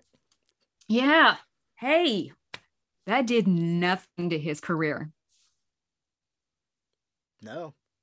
I mean, Winona Ryder shoplifted, and that did more to her career. And I'm sorry, but that's kind of a nothing crime compared to killing someone. Uh, you know what I mean? It's kind of like I don't get it. I don't. I don't get it. And and that's also, but that to me speaks to a certain amount of misogyny in the press is it because it was a female who committed the act? Yes. Rather than a male. Probably. Right. I mean, it wouldn't surprise me, but. And it's sensational because we believe that celebrities have all the money in the world. And it's a very female, like if we look at female male crimes, right? And um, Matthew Broderick was a car accident. Was he intoxicated when the accident occurred? I was there an impairment? might have been. I believe so, so. I believe that was involved. I think he was. Right. So then people look at that differently. Well, you know, it was 19, I think it was 1987, drinking and driving laws, blah, blah, blah, blah, blah. But she went out and shoplifted and she has all the money in the world. Why would she do that? She must want attention. Now, maybe if a man did it, people would react the same way too but I yeah. I don't think so. I don't think they would either. I don't think I so. think right. I think because it's a female and it's shopping, and we all know gender stereotypes of women in shopping. And it's the thought of, but you have the money. Why would you need to do it? The only reason you would be doing this is to get attention. There's no other reason behind it, right? Which is what I think the general public at the time thought.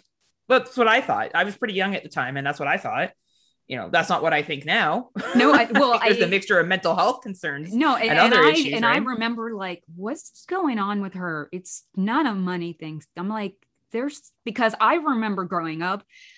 I grew up with some people who going to school with some people who had money. I did not. I mean, my family would little money we had went towards my education.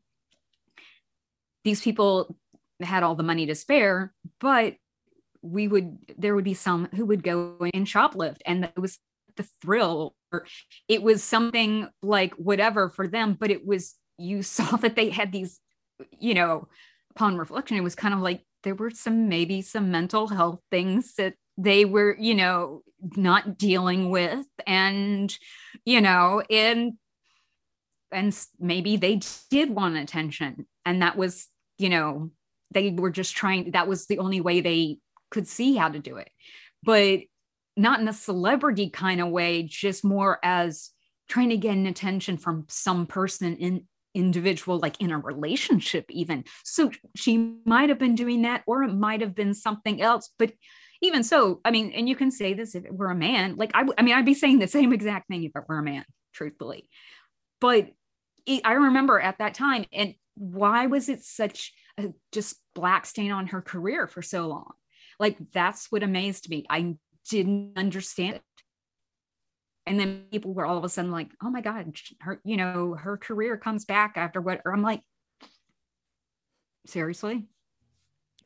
Yeah, there's a lot of jealousy of I think the haves and have nots. We look at celebrities as they have it all. So we see someone shoplifting. It also allows us to provide a judgment of someone else.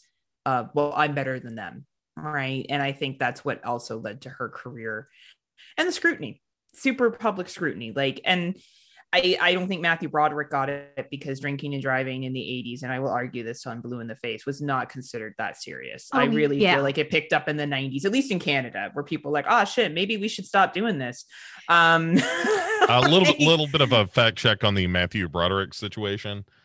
Uh, he was not, in fact, uh, He wasn't? drunk at okay, so he just Um, he Drove it- Yes, he he drove uh wove into the wrong lane, okay. had a head-on collision with another car. Mm. Uh, both of the other uh pa- or the the people in the other car were killed instantly. Um, he was originally charged with hang on uh da- da- da- da- With manslaughter? with causing death by dangerous driving because this is in Oh, England. oh, yeah. different Oh, you're right. You're So- right. And um he faced up to five years in prison convicted ultimately of the lesser charge of careless driving and was fined uh about a us 175 175 dollars for the accident um Oh, wow. Sure. yes the the, that that the makes vic- up for it. Totally. The victim's brother and son originally called the verdict a travesty of justice but later went on to uh forgive matthew broderick for what it's worth um How much did So, he get yeah, paid, it- I wonder. uh, Under the table. And I'm just I, I'm not guaranteeing I think you're that's 100 true. percent right, Vanessa. I'm not guaranteeing it's true, but it's Well, possible. given the fact that the the same dude talked some shit about Matthew Broderick when he showed up in a car commercial in 2012. Oh, I don't- I don't know that he got paid. I think it was more, uh, you know, I think some people just come to that place of peace or whatever. But, um, Yeah, but but it sounds like uh, the, the the original charge was such that uh, he could have spent a little time in jail had he been convicted. Uh, you know, without reading the transcript, hard to know. But it, it Yeah. you know, he got busted up too. It wasn't. He wasn't. It doesn't sound like he was just being drunk and careless. That he was. no, it's not like he just clipped the car. Is that Yeah. you're right? Head on collision. I remember that, but I I didn't remember that it was. Um, I I thought he was intoxicated, but yeah. Yeah, that's where my money would have gone. But sure enough, Unless he was on prescription drug, drugs and were tested for it at the time, Mm, just to you know, or some other drug. conspiracy to there, For some other drug. or something else, right? I or mean, maybe he just made a mistake. It right. I mean, one. it could have been just careless driving. Yeah. I mean, uh, Yeah. mistakes do happen. I understand that. I'm not saying that doesn't happen. But even if it were a pure accident, that to me is a bigger stain on your should be a bigger stain on your record than what it was. Sure, mur- murder greater than shoplifting, even if accidental. Right. Right. Mm-hmm. Because it was two people, not just one person who died. two. I mean, like, like, oh. absolutely no.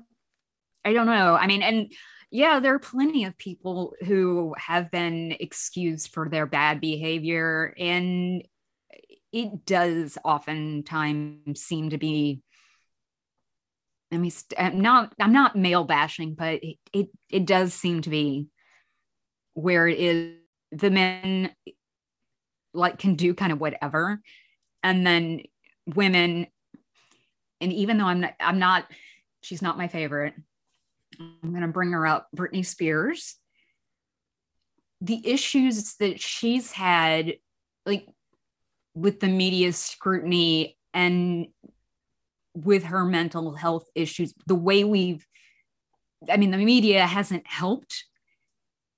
And in that instance, and so when she made mistakes, like it was just kind of when she's made mistakes, it's kind of blown so much more out of proportion than like and when she goes through something the male narrative is taken over and her side of it is diminished. I'm kind of seeing that with her and it's she's in such a screwy situation with i know that the conservatorship uh with her father and all of that but it, again that's that's penny people manipulating someone in their career. I mean it's still there's been a position of power imposed even though she's the one bringing in all this money. It's still this power dynamic that's been set up and it's been put there. And she doesn't she even has she's been petitioning to even try to get the conservator like even saying like okay fine if it has to be there so be it but i don't want my father to be the one yeah. like because he is abusing this situation yeah and so you're not even giving autonomy to women when they're trying to say, okay, maybe I need assistance with something. Yeah. You're not you're not giving them a voice. And that goes back to the discussion we were saying earlier about when okay, well, I don't want to put the 7-year-old through the trial. Oh, we don't want to hear the woman's side of the story here. Whatever the case may be. It oh, she's just getting revenge. Yeah. I appreciate your your points that you're making very much so and it's and it's highlighting again and, and again that there's different consequences for different people and the same can be said not just for gender for race for socioeconomic class the funny thing i've ever heard about um, a movie that's made fun of i know bo's favorite movie 50 shades of gray um, he loves it. Listen to the pick six on it. You can hear Bo talk about it. But uh, fact check, uh, I do not. He's lying. He loves it. He actually has a signed copy of the books. Um, I I remember listening to their great review of it on Pick Six, and they just tear it apart.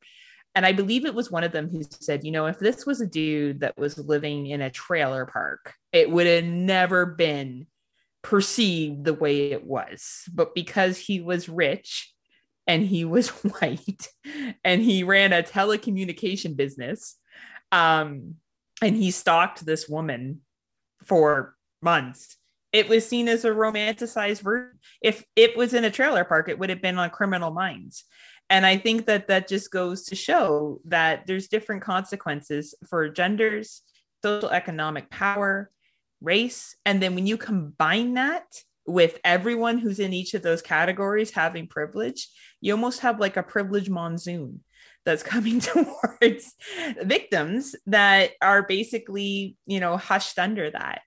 So I think that you made a really good point on illustrating that, Vanessa.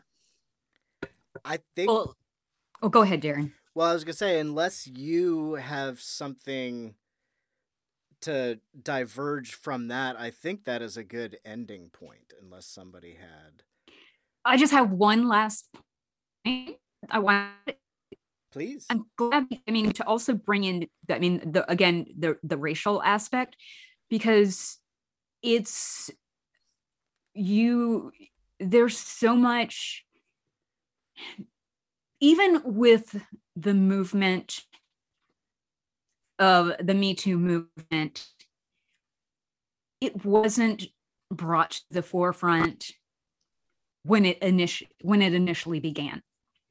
It initially began by a with a black woman, and and you know, and that it took a, at least a couple years, and the white cis celebrity, you know, I mean, we we needed it needed to happen, but it was like, no, it only becomes, you know, in the know when it's you know the cis white people talking about it the cis white woman. And and there was article and there was a recently an article uh, that i read uh where laverne cox was talking about how trans women too have been excluded from a lot of the me too conversation yeah um and I, I do do think that's important to bring up because I mean, do we? What are the consequences of Jeffrey Tambor and how he acted on the set of Transparent? Um, and the trans women that came out talking about and you know that talked about their harassment they they experienced because of him but but also the racial issue where like with R. Kelly, because so many of his victims, most of his victims were of color, I feel like they were listened to even less. At least that seemed to be the more public narrative. And when you put some of these conversions into the public view, it is like that, where it's like, no, we're not going to talk about the people of color, you know, who are experiencing whatever, either racial or sexual abuse that they're experiencing. We might, but oh, they're a side note. Mm-hmm. You know, we're only going to talk about it when it's this one way. And it's and you know and i'm glad you also brought up just or like i said earlier the r kelly thing because it is not it is not only white you know straight men who are the offenders in this whole situation absolutely and so, vanessa we're lucky as two white women that we're able to be right. here and have this platform and agreed right? no i i know that yeah i know that yeah but i've seen unfortunately yeah. Right. I've seen it in action far too many times. I'm just like, this is such bullshit. You're at 100% right, too, that us as white women get heard. Even then, we have barriers. But women of color or women that are indigenous, I'm not sure what uh, you refer to indigenous people to in the United States. And um, here it's indigenous. Um, so even less, even less. Um, we actually had a um, separate topic, we had our last prime minister, our current prime minister, one of the platforms he ran on was doing an investigation into the murdered and missing Indigenous women because there's a lot. And and there's a lot that's not reported. So it's good when we're able to bring these things to the forefront. Yeah. So you make some very valid points that yes, women of color or women of different ethnic groups are not even have less of a shot than white women do of being heard. Right. And that has to change. Like, and it's changing slowly but surely but conversation this is where we get people thinking about it fortunately my plan worked to get both of you talking the most and to me just kind of listen it's like I, I stole a little lesson for myself in here but you know i'm all about having the conversations and driving the conversation forward and i think this was a good one and I, I, I know everybody's got plenty of wonderful conversations and projects themselves that I hope you will be plugging here very soon. But in all seriousness, I did want to say, you know, thank you for having this this talk with me today and doing episode 100 right. And have we said enough for now? We can have many more. I am down for this ongoing conversation. Um, You're down to just listening to Vanessa and I. You should be Yes, exactly. Let us put you in our your place. We're gonna have a new show. it's coming. I've, I've I'm totally my, kidding. I've got my listening ears on and my cup of coffee in my cinema psyops mug. I just realized that's a really nice mug. Um, it also it looks very nice on my shelf next to my Legion podcasts mug. Oh, I'm wearing my Legion On podcast brand. shirt. That's what I like. I my see my Legion my Legion mug and I dishes. Um, because you use it so much because you love it so much, right? That, That's why. Yeah. uh, and also thank you, Bo, for chiming in, fact checking, and for facilitating this conversation. Vanessa, all of your projects are on Legion Podcasts, as far as I know. So to segue yeah. from there to Heather, who has some projects elsewhere. Vanessa, do you have anything that you'd want everybody that's listening live right now or listening later or watching? Like watching Well- something I need to add to the vocabulary. Well, you and I actually will have will be on the fifth anniversary. Ep- well, as of this, I guess when this episode drops, we will have released the People versus Larry Flynt episode, and then our upcoming episode in May is our what fourth anniversary? I can't count. our fourth anniversary episode, which is a commentary of Blue Velvet. Um, yeah, this year we're actually going to class up the anniversary commentary. No, yeah, we're taking a little bit of a break from the uh the lesser some people will say lesser works of Stephen King. yeah, well, I don't know. We had fun with Maximum Overdrive. I mean, Shoot the thrill. Yeah, that was a lot of fun. Um, any anything else before I Um, say that is- over? that is all its moment. And thank you for having me here as always. Even though this is a fucked up, crazy topic, I always enjoy being here and, and uh, chatting. Yeah, maybe we'll do something a little bit more fun next time, because you could still have good talks about fun things or centered around fun things. Right. Um, Heather, thank you for coming back. Also, people who don't already know, uh, where where should they look for you, and what should they look from you? Look for from you.